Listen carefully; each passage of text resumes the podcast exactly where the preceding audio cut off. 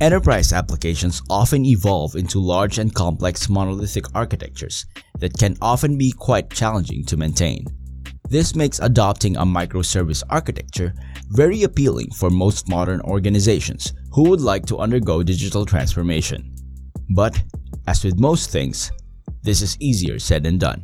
Not just because of the technology related challenges, but also because of the way people react to change, as well as their preconceived notions as to what microservices should be.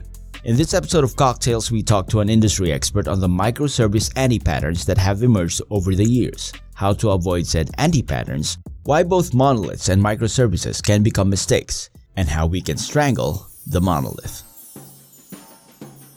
Welcome to Coding Over Cocktails, a podcast by Toro Cloud.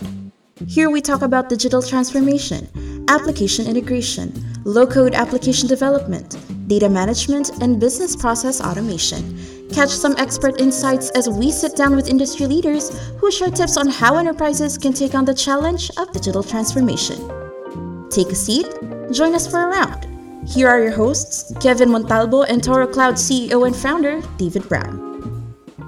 Joining us today, as always, for a round of cocktails is Toro Cloud CEO and founder, David Brown. Hi, David. How's Sydney?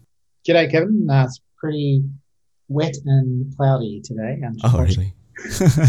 okay.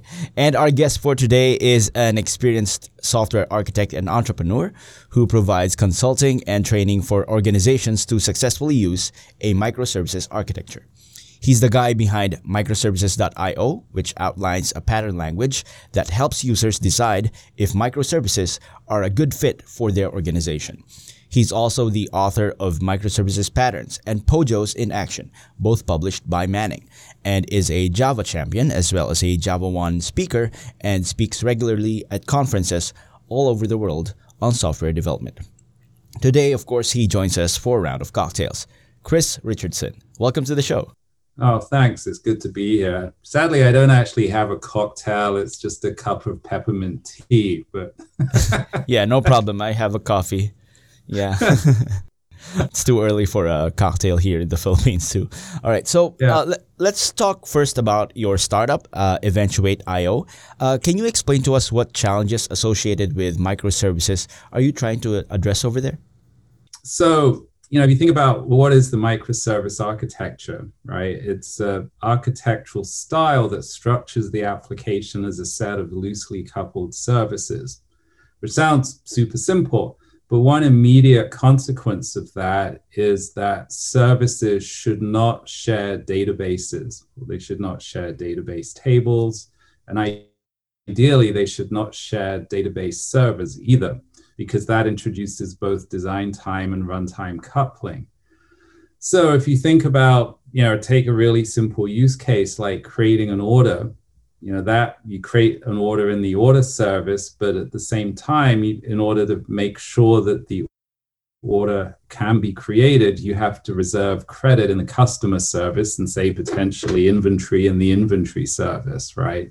So you've got a request that spans multiple services you can't just use regular transactions. You can't use distributed transactions. you can't, can't use two-phase commit.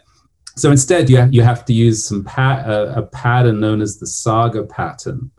Um, and there's a couple of other ones as well. And basically, you, you have these distributed data patterns.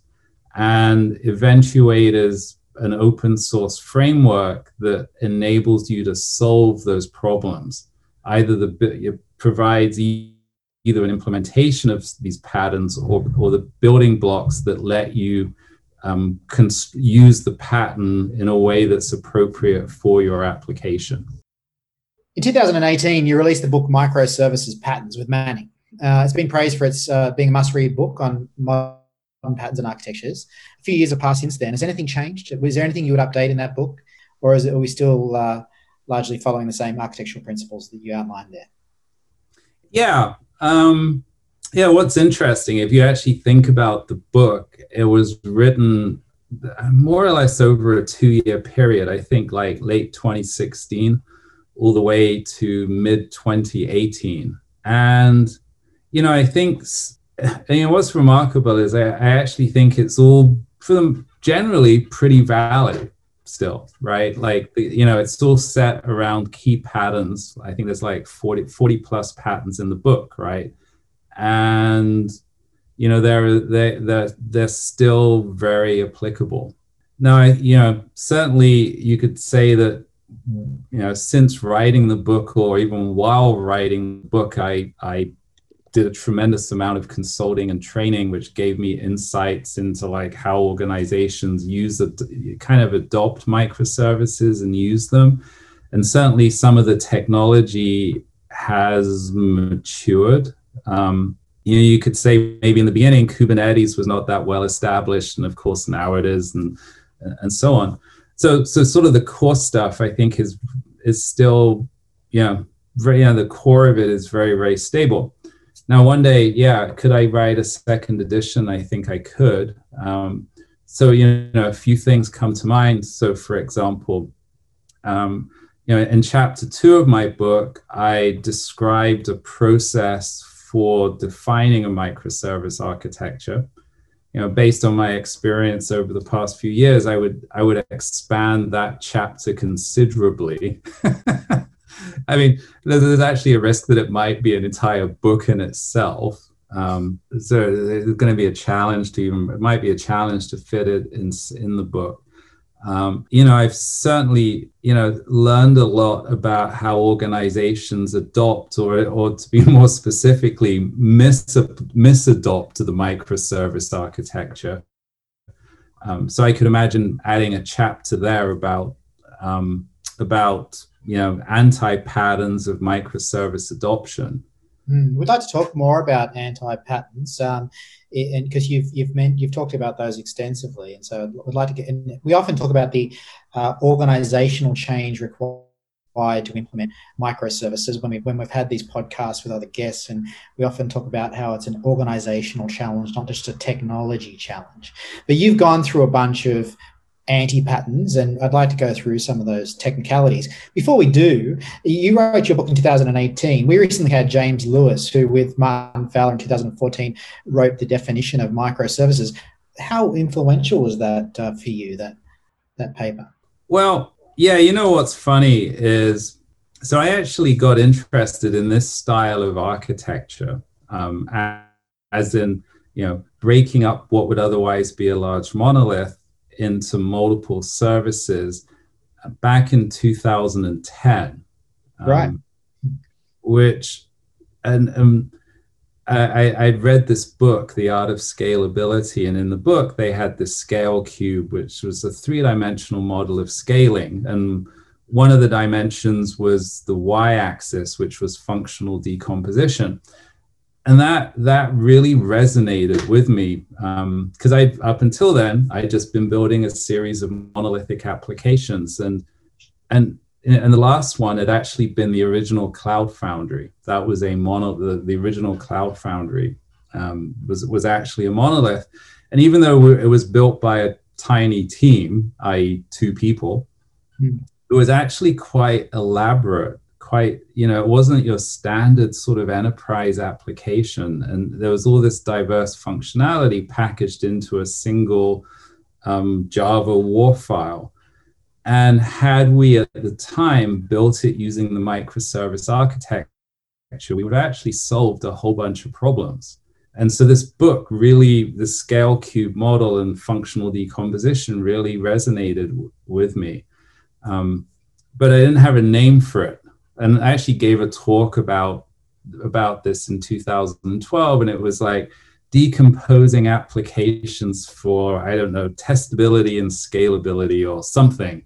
It was one ility and some other ility, but I did you know. And I talked about it. Well, maybe we could call this a modular polyglot architecture, but that doesn't really doesn't exactly roll off the tongue. Um, need an acronym yeah. And then so people you know you know so it was funny it was kind of new to me but then of course amazon had been had, had adopted this architecture back like 2002 and ebay had adopted this architecture back in 2008 but it was there wasn't really a name other than just sort of distributed system which is mm. kind of boring. Um, so that paper you know which which promoted the term microservices, um, even though for reasons I could go into, is actually a terrible, terribly misleading term.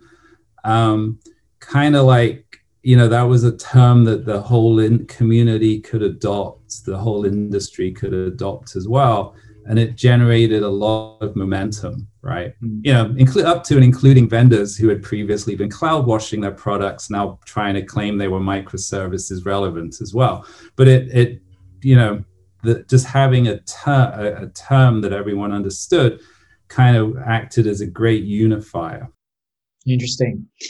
You said in uh, previously, in order to migrate to microservices, you have to learn how to strangle the monolith. Can you explain that strategy?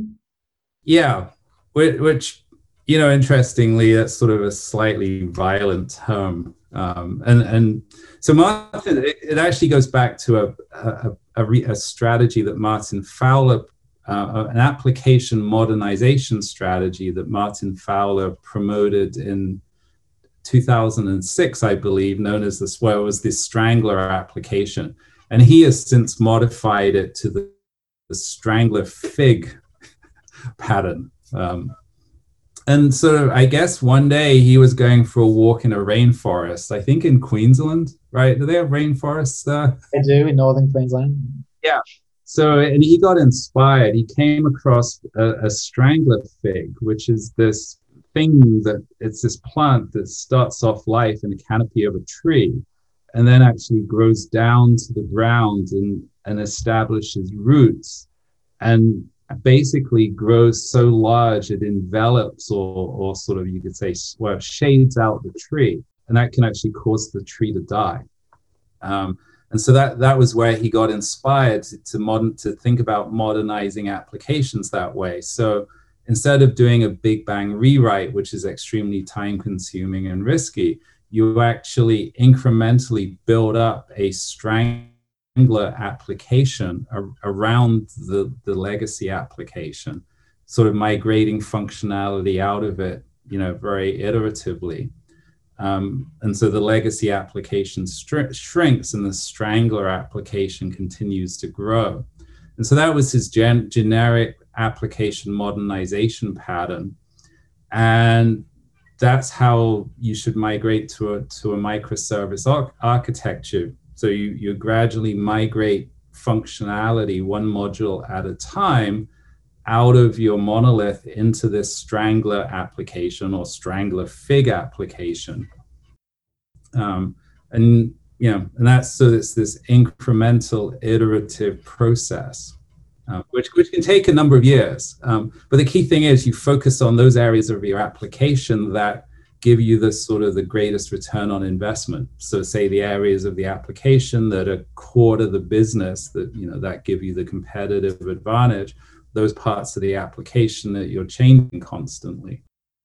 And I guess starting off with probably the simplest one with the most narrow scope possible as well. So you get an easy, quick win and say, we've now, uh, you know, migrated one tiny, tiny little bit of our monolith into a microservice and they've got the learnings associated with that. Yeah. Well, you might want to practice, you might want to practice on some easy parts, but you really want, you, you know, very quickly, you should focus on those parts of the application that give you the, the, the, um, kind of have a module that's constantly being developed you turn it into a service so that you can quickly develop it. Um, or if maybe there's a module that's causing scalability or reliability issues, you migrate that into a service so that you can scale it independently.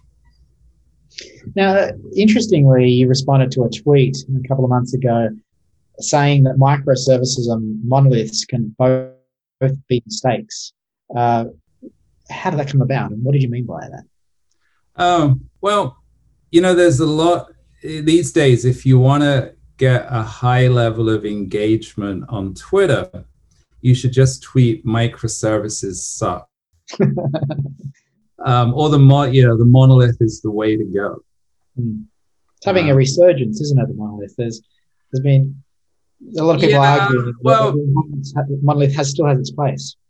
Well, you know, I mean, you know, it, well, I think to a large extent, right? I mean, what's happening is we're following the Gartner hype curve, right? Where you know, with, with, like every technology seems to go through this, right? So it gets hyped up, and you know, microservices are for everything, and you reach the peak of inflated expect expectations, and then of course you realize that it's not appropriate, and people get frustrated. Um, you know, they build distributed monoliths that are worse than an actual monolith, and then they can give conference talks on it, but it kind of sucks for the business. And then, you know, you what what's the trough of disillusionment, right? So we're, we're sort of in this backlash phase. Um, and so it's sort of to some extent it's understandable, but um, you know, but my approach has always been, you know, which is why I created microservices.io and created the patterns language, right? Is that, you know, the monolithic architecture is a pattern, you know, it solves a problem in a particular way and it has certain benefits and drawbacks. Microservice architecture is another solution with benefits and drawbacks, right? And neither is neither of them is universally applicable or universally wrong and you and your job as an architect is to pick the architecture that is best suited to to your particular application to your particular context right? Um, and i sort of thought you know that which is why i i, I kind of started down the patterns path right? As opposed to i didn't create a microservices manifesto right because I, I think those are sort of garbage actually. Well, apart from the agile manifesto because i think agile is generally good. But you know a lot of these sort of manif- manifestos are just sort of kind of they just don't, they're, they're not engineering documents right? Because you know every solution is very you know the right solution really does depend on a particular context well, I'd like to talk about some more of the engineering principles here. So you talk about anti-patterns for microservices and various interesting phrases like magic pixie dust and red flag and the like. So can, can yeah. you, you, explain some of the anti-patterns of microservices? Yeah. Um, so this th- these were sort of patterns that I observed while basically consulting with various organizations. You know, there was this time when you could get on a plane and you could fly to places and go and have face-to-face meetings. Sounds awful. I mean, you got to leave just, your house. Yeah, you actually have. To, you know what? You have to put on pants. Really? yeah. Yeah. Anyway, apparently people did this, right? No, so so you know, I spent like I mean, I think I was flying like 160,000 miles a year or something like that. It was kind of insane. Um, but it was just like visiting all of these organizations and helping them adopt microservices. Um, and yeah, and, and so I sort of, it's, you know, with some clients, I saw these patterns, of, sort of anti patterns of adoption. And, you know, one of, you know, you mentioned magic pixie dust, right? You know, that's sort of believing that you know the microservices are this magic pixie dust. You just sprinkle it on your development organization and it will solve all of your delivery problems right? And in reality like if you have issues with your development process and your organizational structure throwing microservices into the mix is like won't fix those problems and it's very likely to make them worse right? Um, so that that that was a yeah that that's a common pattern. You know that ties back to the earlier thing about like microservices hype and just seeing them as as the you know this amazing thing that you should just use always right? Um and then you know the other pattern which is really, really interesting is like my kind of measuring success as the number you know as a function of the number of microservices you have the more we have the more successful we, we're, we're going to be right? And in particular there was one client where cio just announced do we're going to do microservices. And it was a very sort of top down hierarchical organization and i meet developers and it was like you know why are you doing microservices? Well my manager told me to. Right and it was almost like their bonus was dependent on how many services they created, right? um, but you know that that's a terrible. What's the red? What's that? Law? Yeah. Oh, okay. And then the red flag law.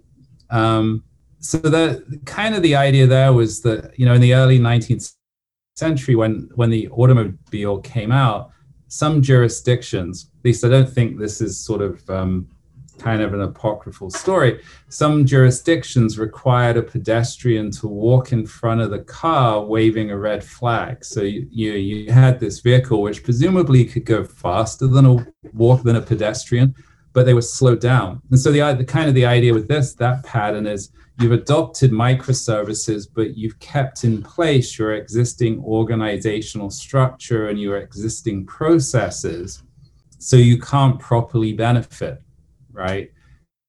You know, like, you know, one client I worked with, you could only deploy to production uh, like on the third Saturday of the month at midnight. Yeah. Right. That was just, that was the rule, which is great. But it's like you've adopted them, you want to adopt a microservice architecture that lets you deploy safely into production many times a day. Mm. But you're not going to but you're not going to let people develop, you know, deploy into production many times a day. I mean, so it's sort of very reminiscent of this kind of this pedestrian waving a red flag, right? Yeah, I mean, one of the objectives is clearly become a more agile organization with uh, deployments, more frequent deployments, and change. Uh, yeah. Well, that, that that's that's the big driver, right? I like to think of it. You know, I, I kind of look at it like you know, and COVID is a great example of this, right? Is the world in general and say the markets within which which businesses operate are very sort of volatile, uncertain, complex, and ambiguous, right? You have no idea where competitive threats are going to come from. Apparently now we have to contend with a what global pandemic, right? Which is which you know, which has directly impacted IT, a lot of organizations, right? Um, so that means that IT needs to be nimble, right? They need to deliver software, you know, rapidly, frequently, reliably, and sustainably, right? And you know, then that and how you do that is a combination of like DevOps, continuous delivery, continuous deployment, having your organizational structure as a network of loosely coupled teams. And then the third element here is your architecture, right? So you you know if you think about DevOps, that's all about delivering a small stream of changes very rapidly and you know rapid you know stream of changes into production. So that requires an architecture that's testable and deployable, right?